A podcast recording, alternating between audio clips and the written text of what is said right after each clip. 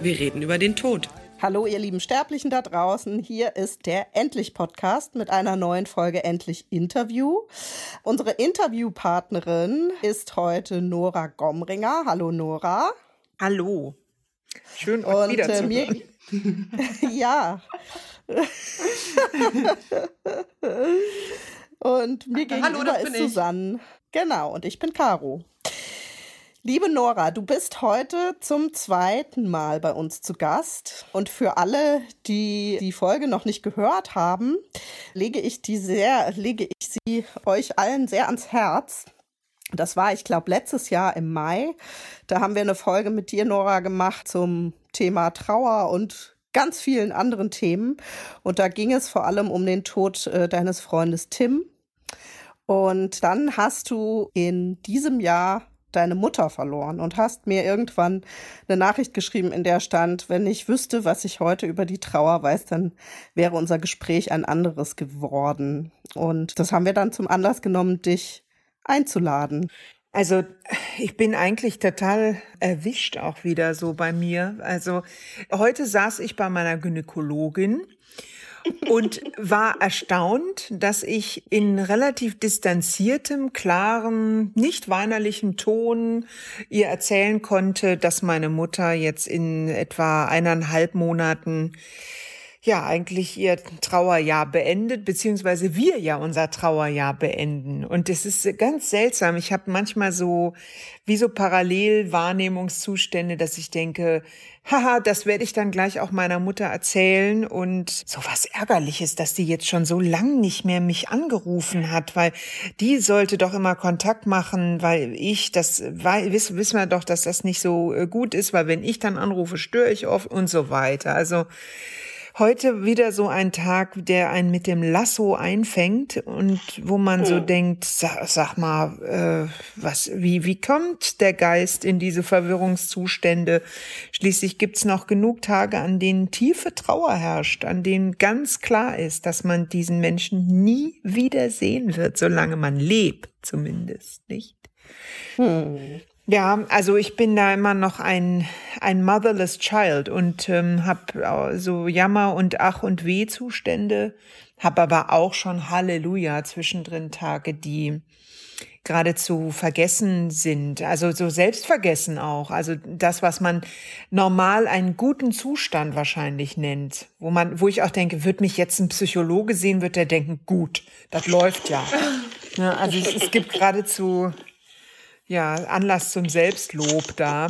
Aber äh, unter, unterliegend äh, viel zugenommen, viel abgenommen, wieder zugenommen. Routinen äh, sehr schwer einhaltbar und viel Kummer rund um die Sorge um die Hinterbliebenen, unseren kleinen Kreis an Menschen. Hm. Ja, so. Ja.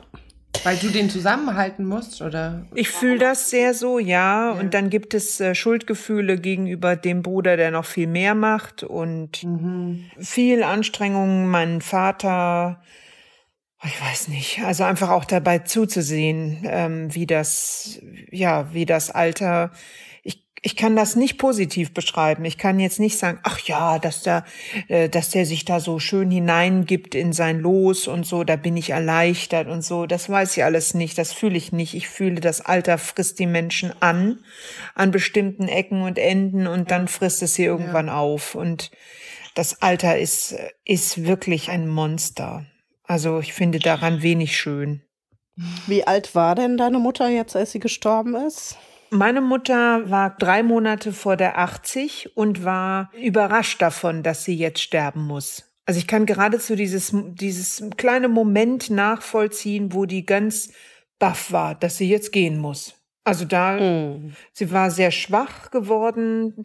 Das ist auch seltsam zu wissen, dass jetzt sich dieses Martyrium auch jährt. Sie ist äh, von einem Tag auf den anderen bei einer normal Routineuntersuchung am Herzen ist sie, ähm, hat er gesagt, sofort in die Klinik, sofort, da ist eine Lungenentzündung und die strahlt aufs Herz, sofort musst du in die Klinik.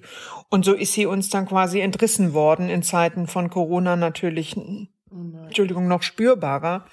weil man dann nicht mehr zu ihr konnte. Ja. Dann schickte sie eine ganze Zeit lang auch lustige ähm, äh, Bilder von sich mit Schläuchen im Mund und Druckbeatmung und so. Meine Mutter war immer eine humorvolle, morbide Person und hat also Fotos von sich gemacht in ihrem schlimmsten State und äh, war zwischendrin sehr verwirrt und sehr, sehr mitgenommen. Dann kamen keine lustigen Fotos, dann müssten, wussten wir schon, oh je, jetzt äh, versuchen wir dann doch mal in diese blöde Klinik reinzukommen und so weiter. Dann gab es auch dieses Moment des Nehmen Sie Abschied von Ihrer Mutter. Das könnte jetzt äh, sich auf der einen oder der anderen Seite entscheiden. Wir waren ganz baff, also völlig überfordert. Ein anderer Bruder wieder und ich. Wir sind echt acht Kinder. Ich bin das Jüngste. Es gibt sieben Brüder und diese sieben Brüder, wir reagieren alle sehr unterschiedlich auf das, was da passiert ist. Sie ist auch nicht die Mutter von allen Brüdern, aber interessant ist, dass ähm, fast alle eine Reaktion auch gezeigt haben und ja, uns leibliche Kinder da auch eigentlich sehr unterstützt haben. Hm. Ja, also Mama, Mamas Martyrium, das jährt sich jetzt und äh, das fühlt man nach. Ich wach jetzt immer auf um die Zeit, das merke ich schon. Ähm, ich habe dann so um vier Uhr morgens kriege ich Angst. Da ist irgendwas. Ähm, hm. Ja. Das ist verrückt, oder? Also zum einen die Körperlichkeit, aber zum anderen, dass der Körper in der Trauer wie so ein Uhrwerk funktioniert. Ich hatte das auch, dass mein Körper mich immer ganz genau daran erinnert hat, jetzt ist der Todestag, jetzt war sein Geburtstag und so. Ja. Ja, total verrückt. Ähm, also wirklich so eingeschrieben, hatte ich das Gefühl, äh, ist das. Und das war es bei mir noch für viele Jahre. Ja. Ich wollte dich fragen, wir haben in unserer letzten Folge auch darüber gesprochen, dass wenn man Menschen verliert, was das eigentlich für das eigene Leben heißt und dass ja Menschen ja auch, ja, dass man sich durch Menschen verortet und überzeugen schafft, dass das Menschen sind, die eben wissen oder wussten, wer man gewesen ist. Ja. Wie ist denn das für dich? Deine Mutter ist ja nun der Mensch, der dich kannte seit du auf der Welt warst oder eher vorher. Wie fühlt sich das an? Hat das was mit deiner inneren Landkarte gemacht? Also bestimmt hat es was damit gemacht, aber was? Ich glaube, man fühlt sich so unglaublich sterblich. Mhm. Also deshalb ist die Anrede eurer schönen Sendung genau richtig. So sterblich wie jetzt war ich nie und fühlte ich mich nie. Das ist auch der große Unterschied zur Wahrnehmung, als der Tim, glaube ich, gestorben ist.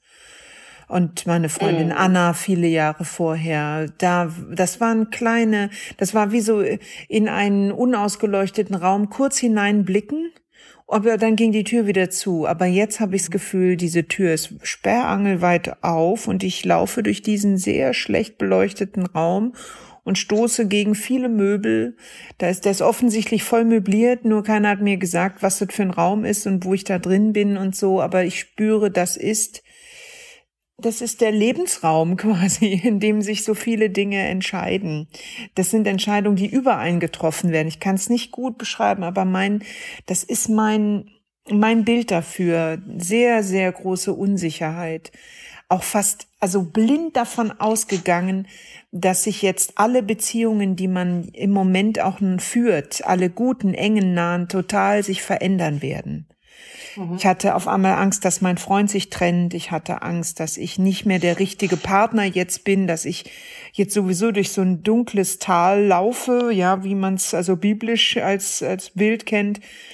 Auf der anderen Seite ist es auch ein Bergwerk. Also ich habe gedacht, ich muss jetzt ins Bergwerk einfahren ich muss jetzt da runter und ich habe so einen blöden Helm an und habe schwere Schuhe und ich muss jetzt durch diesen Berg der Trauer mich durchwühlen und habe dann mich auch schon gleich vorentschuldigt bei vielen Leuten und gesagt, ich kann mich jetzt nicht melden, ich kann nicht drauf reagieren, ich, ich habe überhaupt keine Kraft.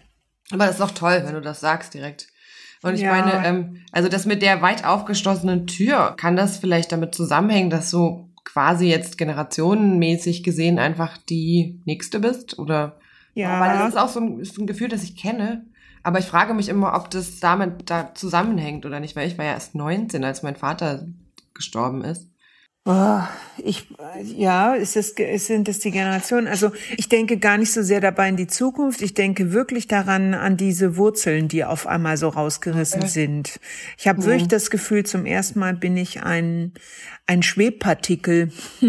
Und ich hatte mich wirklich geerdeter gefühlt. Meine Mutter war, und wenn sie dann nur pro forma noch quasi da war, wie so eine, eine Umarmung. Meine Mutter war mein Mensch in meiner Familie.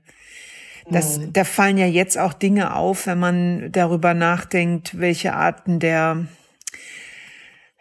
der Schuldkonstrukte, überhaupt der, der Konstruktionsfäden um einen drum waren, wie man verbunden war, weshalb. War es durch schlechtes Gewissen, war es durch Manipulation, war es durch Liebe, war es durch Zuneigung, war es durch, durch Mitleid was als Schutzgedanke, was, also wir hatten viele Phasen. Meine Mutter und ich hatten in den 41 Jahren, die ich sie erleben konnte auf der Welt, ganz viele Phasen. Und auch zu realisieren, dass damit auch ich immer ein anderer Mensch war. Ich war der Caretaker, ich war das liebe Kind, ich war das schwierige Kind, ich war das Kind, das sich spät abgenabelt hat und dann ganz streng auch war, mit sich sein musste, damit das überhaupt gelingt. Ich war das äh, sie sehr brauchende Kind. Ich war ihr lästig. Ich war ihr lieb. Ich war ihr nützlich. Ich war ihr wichtig. Ja, und das war eine sehr innige und auch sehr komplizierte Beziehung. Und hm. mir fehlt meine Mutter und ich habe noch nie Ey, das jetzt sterben ja Leute, von denen es Fotos gibt, auf denen die Menschen so lebendig aussehen. Die sind nicht entrückt. Sind keine Bilder aus den 70ern oder so, wo du denkst, ja, das könnte jetzt auch über den Netflix-Filter jemand sein aus einer Serie oder so. Sondern du hast ja sogar noch diese Live-Funktion auf deinem Handy. Ich habe also Fotos, die sich so aufklicken und dann gibt's so eine Bewegung meiner Mutter da drin. Und du denkst ja. so, what? Wie grausam, wie unglaublich ja. grausam. Und die ersten zehn Tage habe ich wirklich gedacht, wenn der Teufel kommt und er macht einen Deal mit mir, mache ich's. Frage, frage ich mich echt, mache ich's dann? Hole ich meine Mutter zurück? Was, oder ich habe komischerweise denke ich, der Teufel käme, ne, statt dass so ein Engel reinschwebt oder so, ne? Nee, nee, aber es kommt der Teufel, weil ich habe schon Gefühl, diese der, der Wunsch ist riesig das alles einfach ungeschehen zu machen. Alle anzurufen, zu sagen, war Quatsch. die, die, das ist, die ist gar nicht tot. Das war ein ganz blöder Witz von uns komischen Gomringers oder so. So solche Sachen, also Kinder, den Deal. Ich habe gefühlt, ich mache Kübler-Ross rückwärts. Ja, großartig. Ich verhandle, ich kämpfe, ich akzeptiere, ich krieg ja. zu viel. Ey. Das waren so alle Stufen das, und jetzt habe ich dann heute bei dieser Gynäkologin sitzend gedacht, Mia, hiermit ähm, krieg ich, also als wäre jetzt die Phase, ich krieg die Nachricht und ich bin eigentlich noch ganz ruhig. Aber ja, oder ich bin wieder ganz ruhig, nicht? Wenn man Kübler-Ross rückwärts denkt, ja. Naja, ich meine, wo wir schon bei den, jetzt bei Kübler-Ross und den Trauerphasen sind. Also wir haben ja die Erfahrung gemacht, Mm, also klar, dieses Trauerjahr ist natürlich ähm, ist irgendwie geläufig und das Trauerjahr finde ich hat ja natürlich auch eine krasse Bedeutung, weil du alles zum ersten Mal ohne diesen Menschen machst und gleichzeitig hat es irgendwie auch keine Bedeutung, weil ja unsere Erfahrung jedenfalls war, dass sich die Trauer überhaupt nicht darum schert, ob da jetzt ein Jahr vorbei ist oder nicht und dass sie irgendwie viel länger dauert, als man gemeinhin so denkt. Aber darf ich fragen, habt ihr beim Begriff Trauerjahr, ich benutze das wie ein Kung-Fu-Tritt. Ich trete damit Leute weg.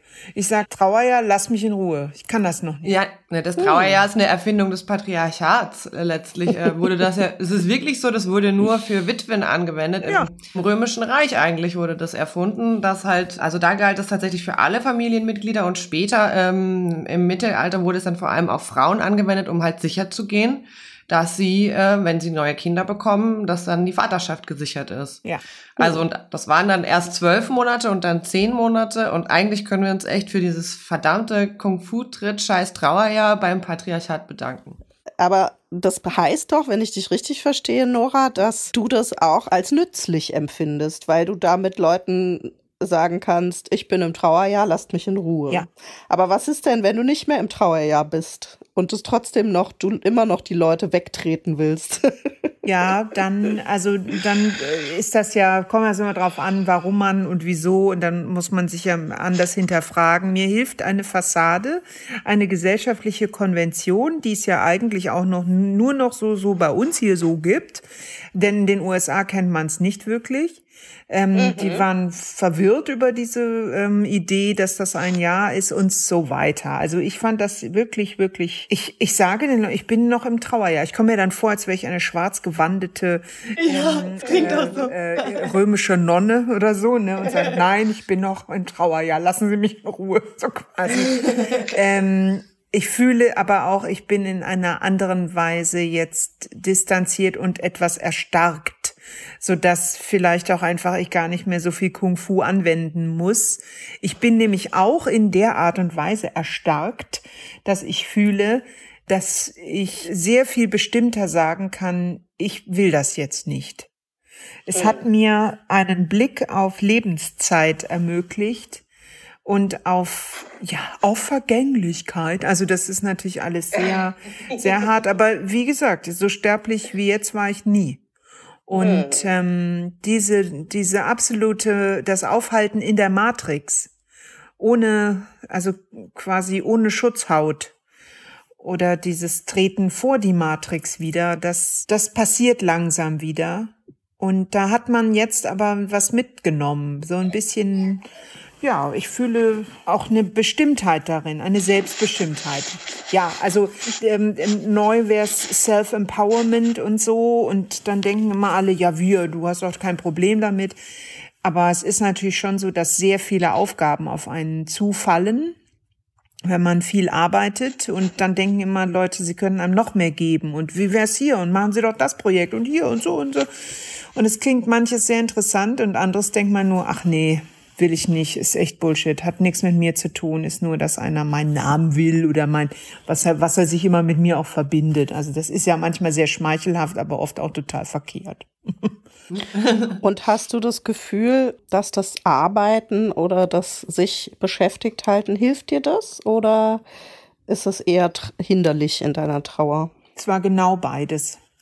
Also es fiel ja zusammen mit der Corona-Lehre ähm, beziehungsweise der Veränderung des Arbeitsfeldes durch Corona. Bei mir war das auch so. Es waren eben keine Auftritte und keine Reisen und kein sich darstellen.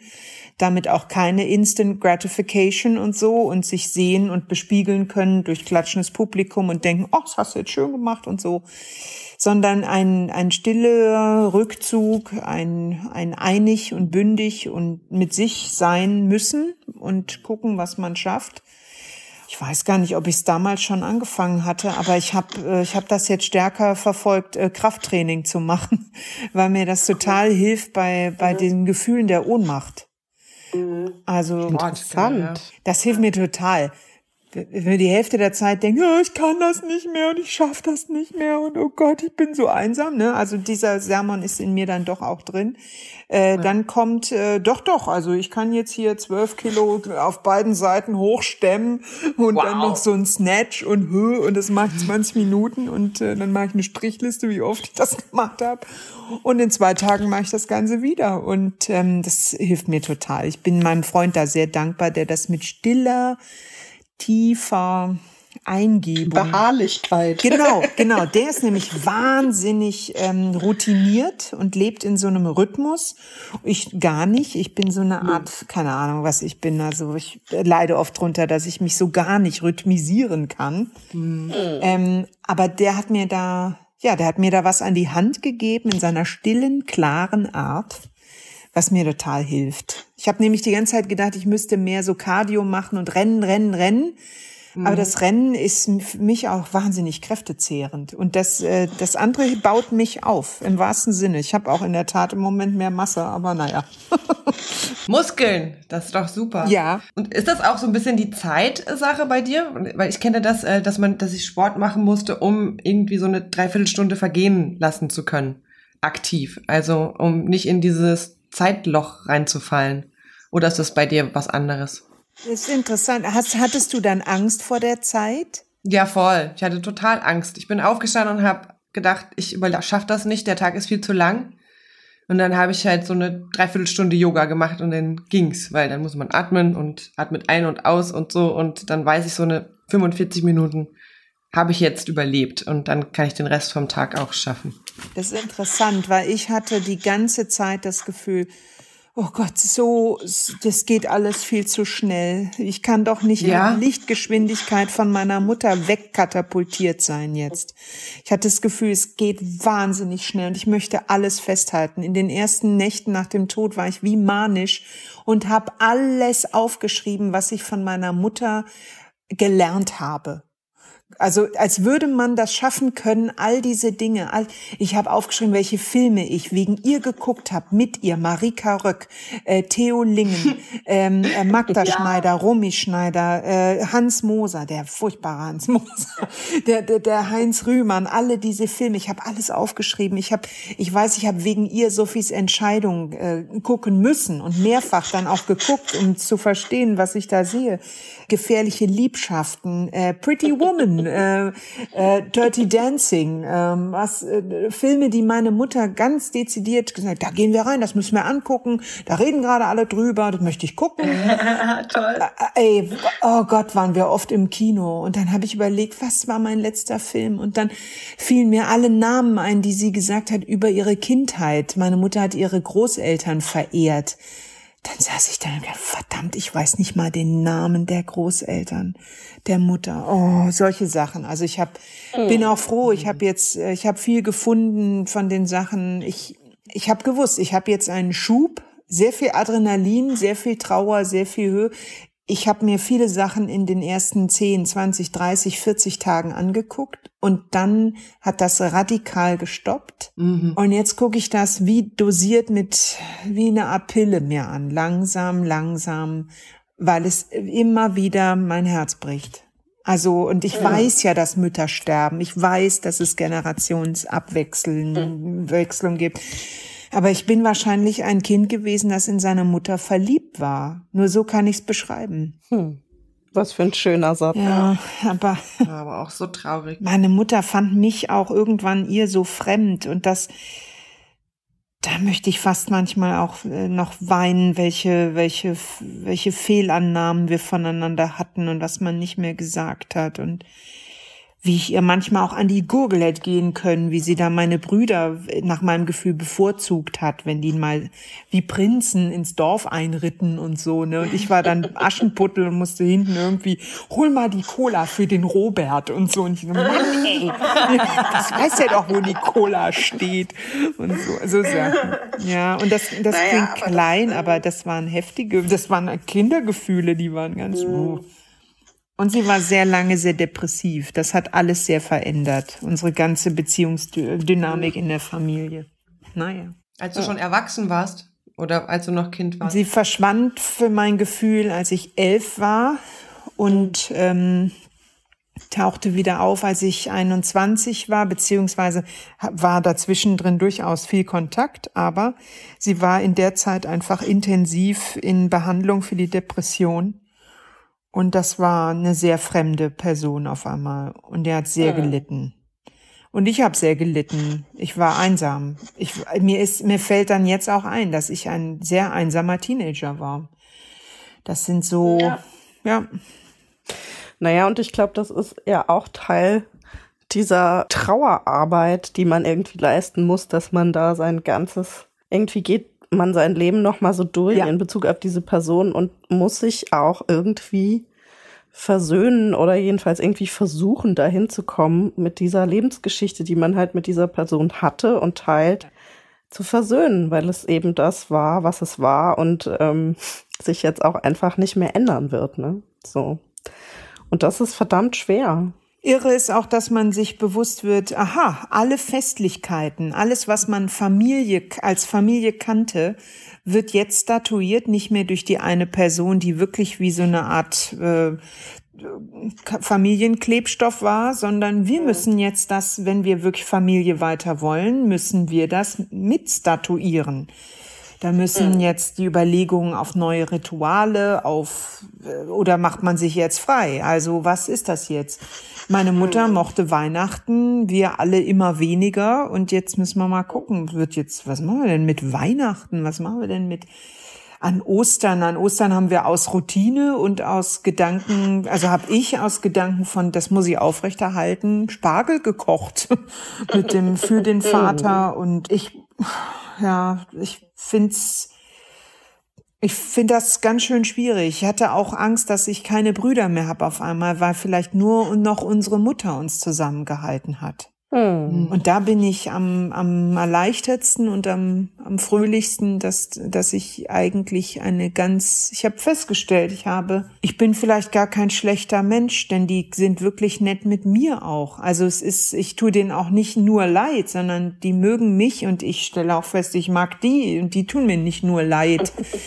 Aber so, so tief verunsichert äh, bin ich eigentlich in mir drin, weil Mhm. Ich dachte immer, dass sehr viel in der Familie läuft und funktioniert, weil das meine Mutter initiiert und tut und uns alle so ein bisschen treibt und stupst. Mhm. Ja. Und auch die Verantwortung trägt wahrscheinlich, ne? Die jetzt. Ja, in vielen Dingen. Ja, das ist eh krass. Also ich bin die alleinige Erbin zum Beispiel und das ist ja auch so ein ganz neuer Kosmos. All dieses, ja. dieses sehr Erwachsensein auf so Ämtern und dann bei den ersten Ämtergängen ich habe jedes Mal mich hingelegt wie so ein Welpenhund, also bildlich, ne? und habe dann so gesagt, hören Sie mal, ich weiß nichts von all dem, was wir hier besprechen. Ich habe das noch nie erlebt, dass jemand gestorben ist und ich irgendwas Ernstes, Erwachsenes hätte tun müssen, so wie jemanden quasi abmelden oder so. Ich habe keine Ahnung. Und dann habe ich zärtliche Ämtergespräche erfahren. Wirklich? Ja. oh, das ist schön. Wirklich, wie, schön. wie, wie liebevoll Menschen da sind, wenn man selbst sagt, bitte stellen Sie sich vor, rohes Ei, das haben Sie jetzt gerade vor sich. Es geht um meine Mama, meine, ich habe immer gesagt, meine Mama ist mir auch aufgefallen. Ich habe nie Mutter gesagt. Mutter sage ich jetzt öfter. So, das ist wirklich eine Distanz. Ich habe oft gesagt, meine Mama ist nicht mehr da. Ich weiß nicht, wie das alles geht. Oh, wow. Ja. Tja, das Kind. Na, du hast, wir haben auch in der letzten Folge, da hast du uns das Gedicht vorgelesen, was du geschrieben hast in deinem Buch äh, Gottesanbieterin über die Wohnung auflösen. Das war ein Gedicht, was du äh, über den Vater deines Freundes Tim geschrieben hast, der äh, die Wohnung auflösen musste seines Sohnes. Und ich habe auch bei dir auf Facebook gelesen, da hast du über all die Bücher geschrieben, die deine Mutter hatte und mm, das klang so, als würdest du das als große Bürde empfinden, dafür plötzlich verantwortlich zu sein, dieses Leben und ja, auch eine Wohnung auflösen zu müssen. Wie war das für dich?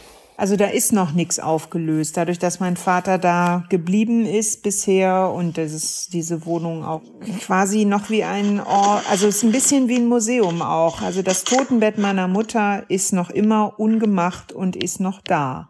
Da ist eine wow. Decke drüber gezogen und da liegen Dinge auf dem Bett. Das ist so echt wie in einem Gehege, wenn ein Tierchen gestorben ist dass man da vielleicht sowas drüber legt und dann hier an der Stelle. Eine Decke, ja. Echt, das ist krass. Also und wenn es mir elend geht, gehe ich in den Raum und schnuppere an dieser Decke und knie mich hin und mache echt die Nase zwischen die beiden Betthälften und mhm.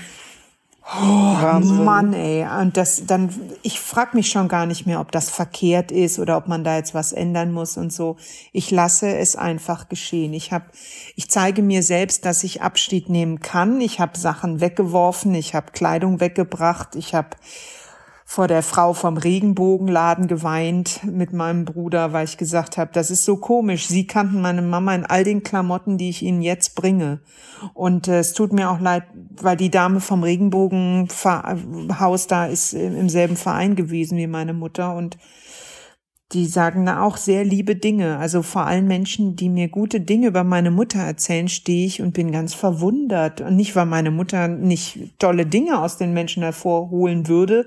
Per se hat sie auch zu Lebzeiten, aber dass die mir von der erzählen, ist so, ist so, ist so wunderlich für mich. Es gibt gar kein anderes äh, Wort dafür. Ich bin, ich bin so, ich bin dann ganz transportiert hin zu ihr Deshalb ist das immer so wichtig. Ich verstehe, ja. wie wichtig das ist und wie, ach, wie heilend das sein kann, von einem anderen Menschen einen Bericht zu hören, wie der war, wie die war, was der immer gemacht hat, wie gern der das gegessen hat. Ja. Und das da, das hat der immer so und so gemacht und so. Oh Mann. Welche Sprüche, die Sprüche, die immer gesagt wurden, oder? Die sind ganz wichtig. Die hört man dann ja auch immer. Mir fehlt die Stimme, mir fehlt die Stimme meiner Mutter und ja. alle Themen. Meine Mutter hatte fünf, sechs Themen, die nur sie hatte. Also oh, ja, spannend. also zum Beispiel das Wort Lemberg, sprich alle Not und alles Drama dieser Stadt Lemberg im Zweiten Weltkrieg, überhaupt die ganze Nazi-Geschichte, alles, was mit dem Opa zu tun hatte, mit Krieg, mit Aufarbeitung der Kriegsgeschichte beider Großeltern. Das ist alles meine Mutter. Das hm. ist bei den anderen in der Familie ist einfach nicht so präsent. Meine Mutter hat das zu ihrem Lebensthema gemacht, die Aufarbeitung des Krieges. Und ich habe natürlich in der ersten Nacht habe ich aufgeschrieben, was weiß ich noch genau, wo könnten so Listen sein, wo mein Opa wann stationiert war, weiß ich da alles noch, weiß, habe ich genau genug hingehört, was was war sie grad noch am Forschen? Alle Bücher bis zu dem Moment. Ich habe geguckt, was war aufgeschlagen auf ihrem Nachttisch, was, was liegt dann noch jetzt? Ich habe ihr letztes hm. Trinkwasserglas verdunsten sehen. Wir haben es nicht ausgeschüttet, nicht weggeschüttet. Oh, ich habe es verdunsten sehen. Oh. Ja. Ja, die Dinge sind halt wichtig. Ne? Also ich habe gerade im, im Zuge der Recherchen für unser Buch, bin ich auf so einen Begriff gestoßen, den ich wirklich toll finde und an den ich immer wieder denke. Das hat so eine Sozialwissenschaftlerin, glaube ich, geprägt, die sagt, dass wir durch diese Rituale unsere Toten als bedeutsame andere charakterisieren oder dass wir sie bewahren als bedeutsame andere. Und das fand ich so einen schönen Begriff, weil man sich ja auch oft, also viele von diesen Ritualen, die man so macht, sind ja völlig balla balla, ne? Also wenn jemand stirbt, dann könnte man ja auch denken, sag mal, also bin ich jetzt bescheuert oder warum mache ich das? Aber ich finde, wenn man das durch diese Brille sieht, dass das eben bedeutsame andere sind und dass diese Rituale sie als das bewahren, das finde ich irgendwie einen sehr schönen Gedanken ich check's trotzdem nicht. Also das ist echt so eine Sache, die ich check die nicht mit den Ritualen, mit den Kerzen anzünden und mit diesem ganzen. Für mich macht das gar nichts. Aber hast du ja nicht eigene? Hast du nicht ganz eigene? Also denk weg vom Klischee, denk weg von Kerze und irgendwie Kuscheldecke und Tee und jetzt am Abend noch das und so. Denk an Podcast. ja. Ich telefoniere mit meiner Mutter, das ist es, immer wenn so Sterbetage sind und so. Ja. Das schon, aber auch weil ich das also, Gefühl habe, dass sie Ich das möchte braucht. jetzt mal sagen, du hast einen Podcast, wo du ständig über deine Toten sprichst. Du hast jetzt ein Buch geschrieben, wo du über deine Toten schreibst. Und ich glaube, vielleicht aber auch, das ist jetzt vielleicht ein bisschen anmaßend, aber ich habe halt immer das Gefühl, dass du mit deinen Toten echt gut in Kontakt bist. Ja, das kann Und ja sein. Vielleicht nimmt die Ritualbedürftigkeit zu, ja. Ja. je weniger man von selbst mit den Toten in Kontakt ist, habe ich das so kann, den Eindruck. Das kann gut sein. Ja, ja, aber Weil das stimmt ich, auch. Ich, ich habe das, äh, das Gefühl, dass da so, jetzt sind die tot, jetzt können die nichts mehr durcheinander bringen. also, das ist immer so, weißt du, jetzt können die nicht mehr hier noch mehr für Unruhe sorgen und so, die, die sind jetzt tot und dann, ich habe die schon verloren, das ist alles schon passiert, jetzt ist genau. die Ruhe. Sie so. können dir nicht mehr verloren gehen. Das, das ist auch gut. Ja. Genau. Denn in der Tat ist das auch was, was sehr aufgewacht ist in mir, die Angst, wen man jetzt noch alles verliert. Ja, ne? Boah, das ist ja. Das ist schlimm, Eine Zeit lang läuft man rum und denkt, alle Leute sind Kreuzspinnen, weil überall ist ein Kreuz drauf. Wann stirbt der, wann stirbt der? Und dann, ich, wenn es biologisch läuft, bin ich die letzte am Grab des letzten Bruders. Und das mhm. ist, also das macht mich fertig. Und dann auch ja. ich in dem Fall zu wissen, ich werde keine Kinder haben, ich werde keine kriegen, ich will keine haben. Was macht das dann? Wie stirbt man dann? Also mhm. es kommen die Hammerdinger raus. Also wirklich so wie alles, alles mit Fratze steht vor einem und sagt, tja, hm, das kannst du jetzt dir aussuchen, wie, wie schauerlich das wird. Und dann mhm. denkt man nur, ja, du hast eigentlich nur die Möglichkeit, sehr bei dir zu bleiben, irgendwie für dein Wohlbefinden Ausschau zu halten, auch in dich Ruhe zu räumen, wie du kannst. Ja, und Humor. Man darf den Humor nicht vergessen. Manchmal hilft der mehr als alles andere, gerade. Absolut. Ja, aber es gibt echt Phasen, wo, wo ich merke, ich kann, there's no access, ne? Ich komme ja. da nicht hin. Ja. Also, ey, die ersten zehn Tage hatte ich so starke Nervenschmerzen in den Beinen. Oh. Äh, von dieser extremen Heulerei auch. Also ich war, ich habe die ersten Tage habe ich so krass viel geheult. Mann, Mann, Mann. Ich hatte Schmerzen, richtig Schmerzen. Und dann habe ich so Aura-Bilder gesehen, weil ich dachte, wie kann denn das sein? Wieso habe ich denn Schmerzen in den Beinen? Wie, was ist denn da los? Und dann habe ich äh, gesehen, dass wenn man also Grief hat, dann ist das mittlere Körperhälfte bis zu den Knien ist am stärksten dieses, diese Schmerzbahnen. Und wenn man zum Beispiel äh, Love und Loneliness, dann hat man Magen und so, geht so zum Schultergürtel und so. Ist das nach chinesischer Medizin oder was? Was ist das? Ich glaube, es ist einfach totaler Bullshit, aber es könnte. Danke, Nora.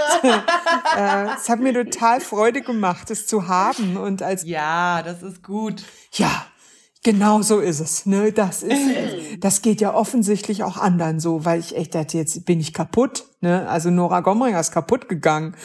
Ja. Und ich komme mir zwischendrin gesund vor, weil ich so denke, ja, ich habe das eigentlich, ich habe nichts verdrängt. Wenn es kam, habe ich mich der ganzen Tsunami-Flut gestellt. Das ist aber ganz schön mutig. Ich habe überhaupt keine Defense gehabt. Ich habe keinerlei Abwehrmechanismen da gehabt. Mhm.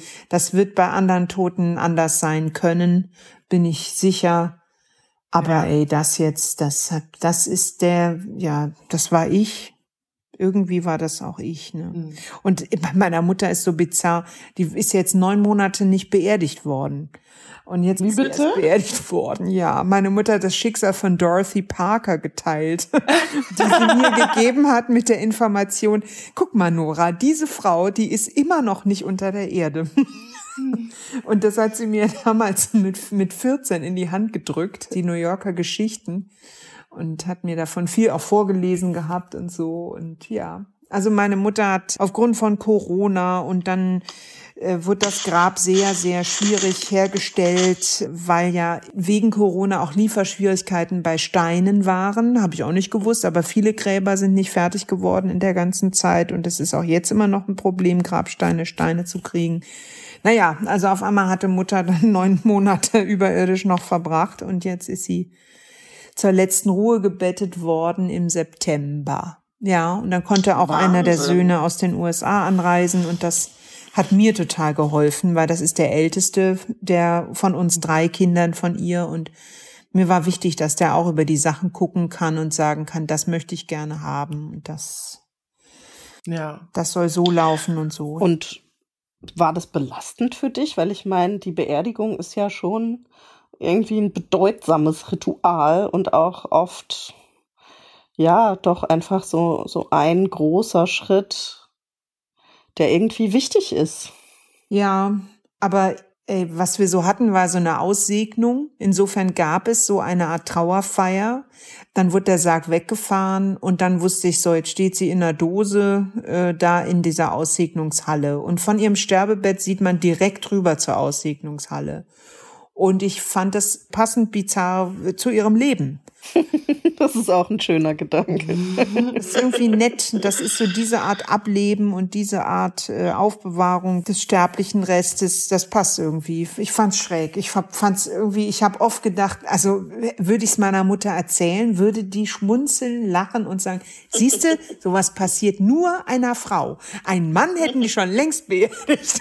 Sehr schön. Ja, also rein feministisch wäre meine Mutter da ganz wieder ganz bestätigt worden in, in dieser Schlamperei, wenn es dann um eine Frau geht. Aber sie hätte es auch vielleicht diebisch äh, lustig gefunden. Die hatte auch was ähm, angenehm sardonisches, ja. ja. Das ist schön. Cool. Und hast du denn deine Mutter noch mal gesehen, nachdem sie gestorben war? Ich habe die ganze Zeit gewartet und gehofft und jetzt auch die ich habe solche intensiven Enttäuschungen erlebt, wenn sie nicht da war, wo ich dachte, jetzt ist da muss sie doch sein, da. da äh, ich bin mit meinem Vater und meinem Freund in die Normandie gefahren und habe gedacht, da am Strand am Morgen, da sehe ich sie. Die muss irgendwie, sehe ich jemand von hinten und das schemenhaft, das ist dann meine Mutter. Oder ich sehe eine Robbe und ich weiß, dass diese Robbe dann meine Mutter ist oder was weiß ich. Also es waren sehr lustige Verzweiflungen, weil dann eben mhm. nichts war. Aber ist interessant, dass du sagst. Vor, ich glaube, hm, einer guten Woche habe ich geträumt. Ich stehe an einer Museumsshop-Kasse hinter einer Frau und weiß, das ist meine Mutter. Und auf einmal fällt der Frau was runter und damit weiß ich, hm, aber die ist ja tot. Also, ähm, und das hat irgendwie alles so, das ist so Traumlogik, ne, so kaum fällt einem was runter, muss ja tot sein, ne. Und damit habe ich mir selbst quasi schon wieder die Erklärung gegeben, n -n, kann sie quasi nicht sein. Oder mhm. eben sie ist es, aber sie ist ja tot, als wäre das eine Art Entwertung. Mhm. Dann brauche ich sie auch nicht kennen. So, also ganz komisch. Wow. Ich meinte das jetzt tatsächlich im konkreten Sinne. Also ich habe mich gefragt, ob du sozusagen dem toten Körper deiner Mutter nochmal begegnet ach, bist. Ach so. Ah. Aber ich fand deine Antwort sehr schön, Nora. Ja, die war super. ich wieder magical thinking all over. Ich durfte zwischen 13 und 19 Uhr mit ihrem toten Körper sitzen, bevor sie abgeholt wurde vom Bestatter. Das war die Zeit, mit die ich mit ihr verbracht habe. Und ich habe gelitten ab etwa 5 Uhr abends, weil ich dann Angst bekam und dachte, jetzt sind es nur noch zwei Stunden, jetzt ist nur noch eine Stunde 59 Minuten, jetzt ist nur und so weiter. Ich bin aber dankbar, dass ich meine Mutter noch mal anfassen durfte, überall. Ich war ein bisschen gehemmt, weil so auf ihr diese Elektroden von Elektroschocken drauf waren und dann wusste ich nicht, ob man die abmachen darf. Aber ich sah also, das Schlafanzug-Oberteil war aufgeschnitten und so die Brüste eben bar und bloß. Und dann habe ich gedacht, na, ich zupf jetzt mal links und rechts und das darf ich ja wahrscheinlich. Ich hatte irgendwie, sie haben gedacht, ja, wer weiß, äh, muss die, wird die jetzt noch in die Pathologie? Keine Ahnung, solche Sachen habe ich nicht. Ich war irgendwie verwirrt dann auch, diese paar Stunden. Aber das heißt auch, dass die dich irgendwie ganz schön allein gelassen haben, da ja, aber, deine Mutter, oder? Also, ja, also meine Mutter ist auch zu Hause gestorben. Mhm. Die lag zu Hause ah, ja. in ihrem okay. Bett und sie sah sehr überrascht aus, dass äh, der Tod da auf einmal kam. Und ich, mhm. sie hatte Stöpsel im Ohr von ihrem äh, iPad und iPod. Und dann habe ich nachgeguckt, was sie gehört hat als letztes, um die Uhrzeit auch, als sie wohl wahrscheinlich gestorben ist. Und das war, das ist schon toll, das war das Weihnachtsoratorium von Bach. Ach.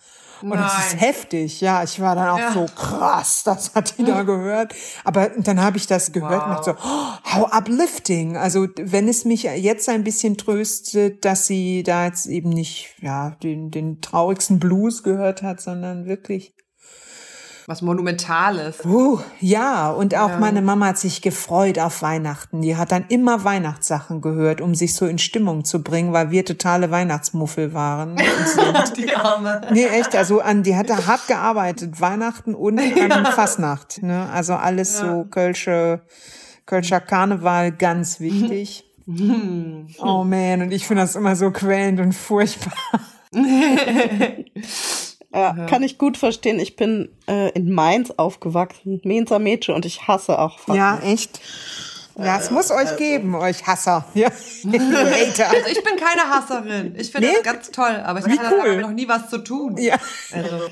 ja das ist der, der Grund, Susanne. Das ist der Grund, warum du es nicht hast. Ein Horrortourist, ja. also ich habe noch eine letzte Frage, die ich dir gern stellen würde, Nora. Und zwar haben wir auch äh, das letzte Mal über deinen Glauben gesprochen. Und ich würde gern wissen, inwiefern dein Glaube eine Rolle spielt in deiner Trauer oder ob der dir hilft. Ja, der hilft mir erstaunlich. Also ich habe jetzt in dem Fall auch so gedacht, hm, wenn sich, wenn es alles für nix war, war doch also dieses Gefühl, einen Pfarrer auch rufen zu können und in dessen Worten wirklich auch, obwohl der meine Mutter nicht kannte, erkannt zu finden. So wie wahrscheinlich, ne, also Breitbandinformation immer wieder, wo du denkst, ja, das ist quasi meine Mutter, das ist richtig, ja. Da ist sie auch völlig erkannt drin.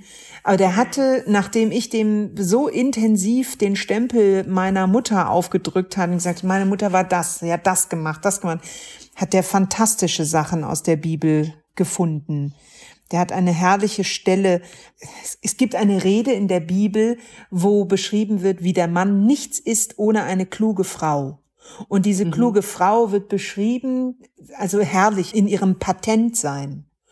Und wie dem Mann nichts gelingt, wenn nicht seine Frau ihn leitet, ihm Stärke gibt, und eben nicht so dieser ganze äh, Kram so von wegen, ja, ja, äh, die beiden und sie müssen sich stützen. Nein, diese Frau leitet die Geschicke und nicht nur des Hauses, sondern sie übernimmt Verantwortung in der Gemeinde für die anderen und so weiter. Also diese Rede, dass er die rausgeholt hat, ich war, ich war ganz mhm. glücklich. Das fand ich toll. Und mein Glaube, ich bin in einer Bahn geführt.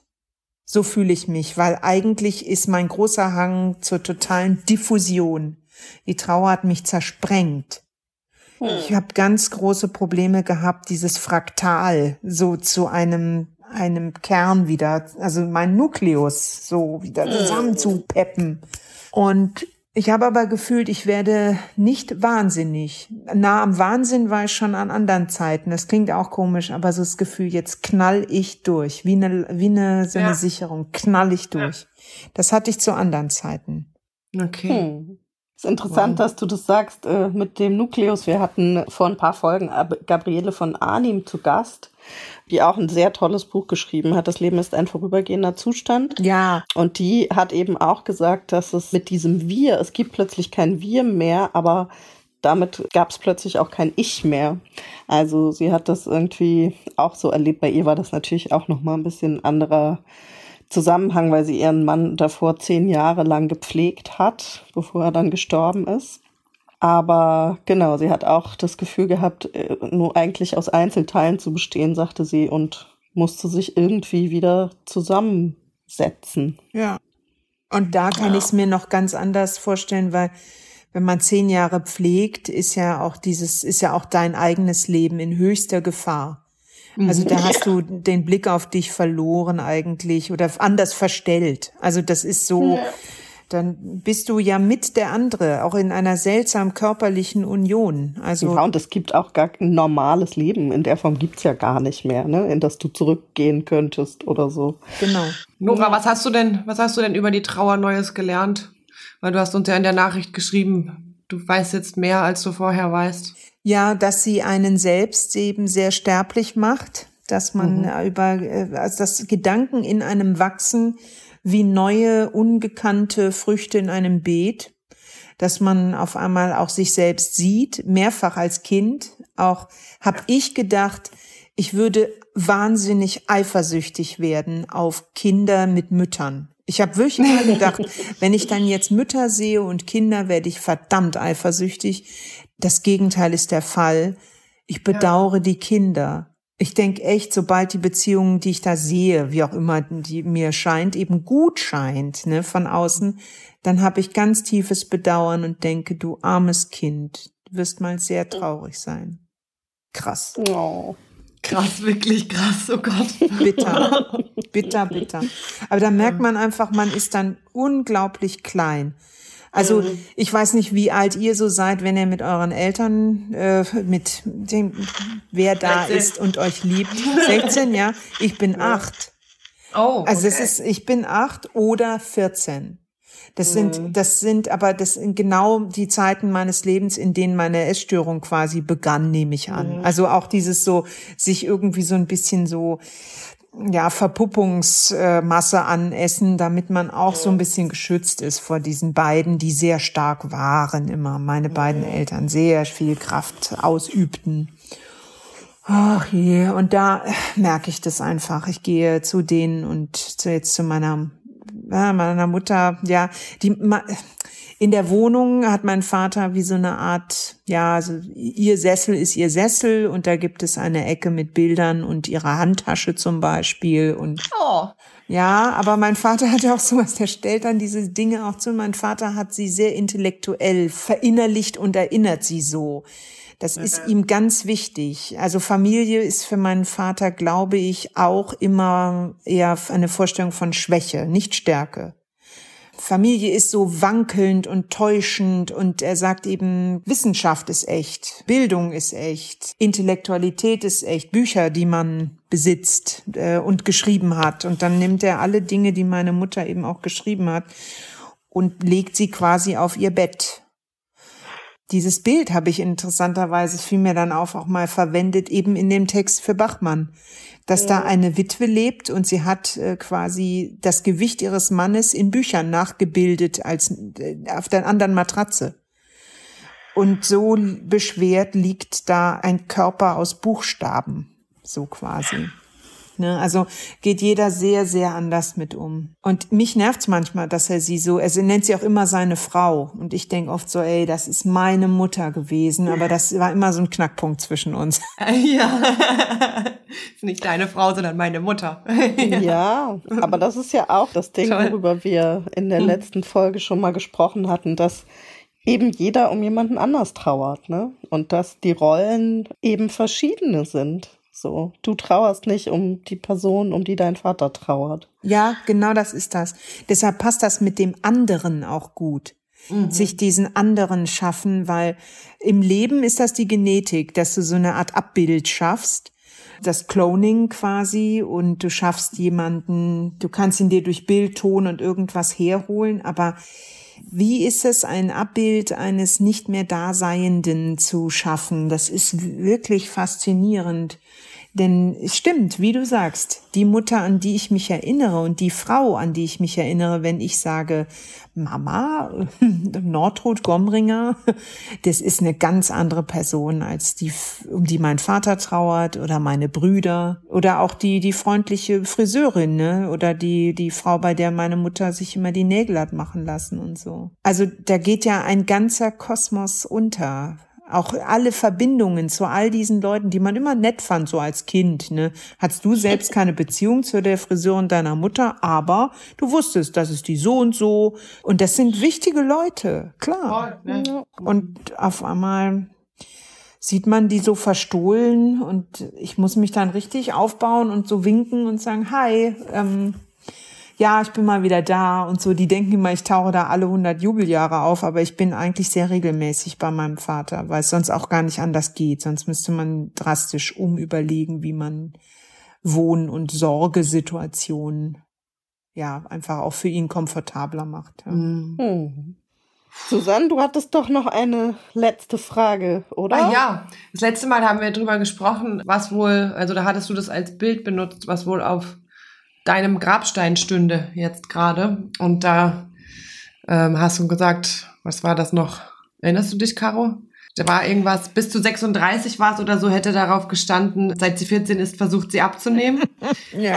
Und danach war es was anderes, das weiß ich jetzt nicht mehr genau. Was würde denn heute draufstehen? Es käme mir sehr auf den Stein drauf an, das habe ich daraus gelernt. Das, ja, oder? Dieser Frage. Du hast aber auch einen wirklich sehr schönen gemacht. Ja, was ist das Gedicht? Das, nee, also ich habe ehrlich, mit dem Stein habe ich nichts zu tun. Das hat mein Bruder mit meinem Vater gemacht. Okay. Auf dem Stein steht ein Gedicht meines Vaters. Ja. Meine Mutter liegt also quasi Sandwich-mäßig in den Gedanken des Vaters.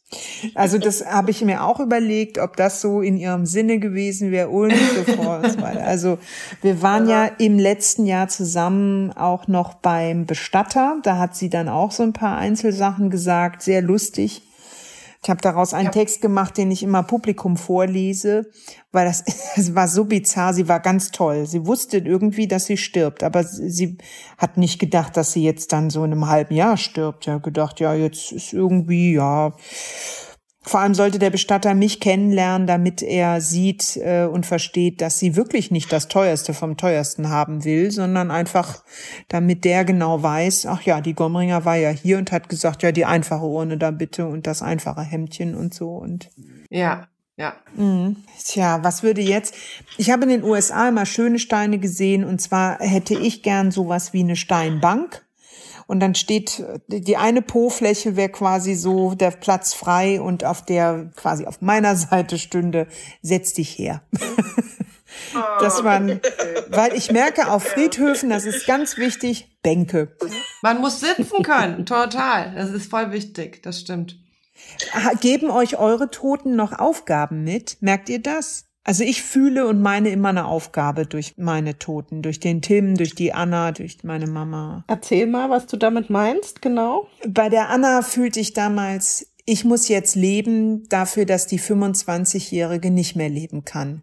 Das hat mhm. mir total geholfen, auch aus der Trauer und so, weil ich merkte, ja, ich kann all die Dinge machen, die sie nicht mehr konnte und sie würde, sie wird tanzen, sie wird das machen, sie wird, sie wird alles ausprobieren und so weiter. Beim Tim habe ich gefühlt, äh, die Aufgabe ist es, oder fühlte ich eben, die Eltern mit zu begleiten und zu schreiben und ein Buch zu machen.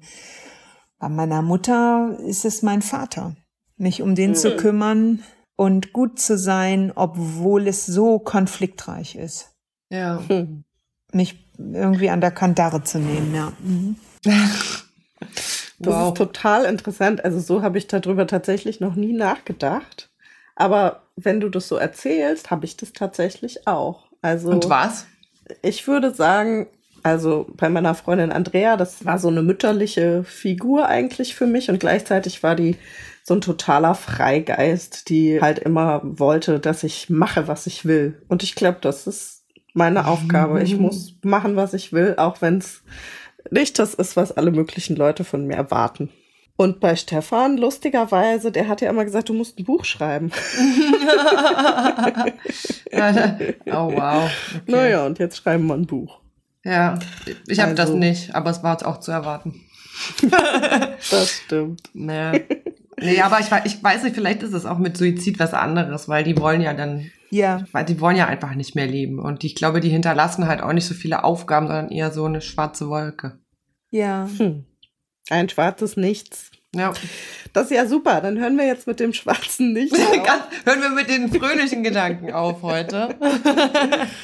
Nora, vielen, vielen Dank für dieses total intensive Gespräch. Ja. Ach, euch danke. Und im Ernst mal jetzt danke für diese wertvolle Arbeit. Ich verfolge das jetzt ja schon vor, vor Ober, also mit in Oberlin, ne, als Malte gesagt hat, mhm. ihr macht das ja und so. Seitdem verfolge ich das mit. Jetzt war noch mal die Einladung und noch mal der Gedanke nach Oberlin zu gehen an die Uni da und ich kann das einfach jetzt nicht machen, weil ich ich kann mich noch nicht so weit von diesem Grab entfernen. Fühle ich. Ich kann mich nicht so weit von meinem Freund entfernen, von meinem Vater. Ich das ist noch nicht die Zeit. Ja, man braucht halt auch stabilisierende Systeme. Das ja. So. Ja, und da ist eure dunkle, tiefe Expertise sehr, sehr hilfreich, weil sie auch so ein stabilisierendes System schenkt. Oh. Vielen Dank. Dankeschön. Diese Arbeit, die ja vielen Leuten ein Horror ist, ist wirklich für mich dieser Lift aus dem Bergwerk auch hoch wieder.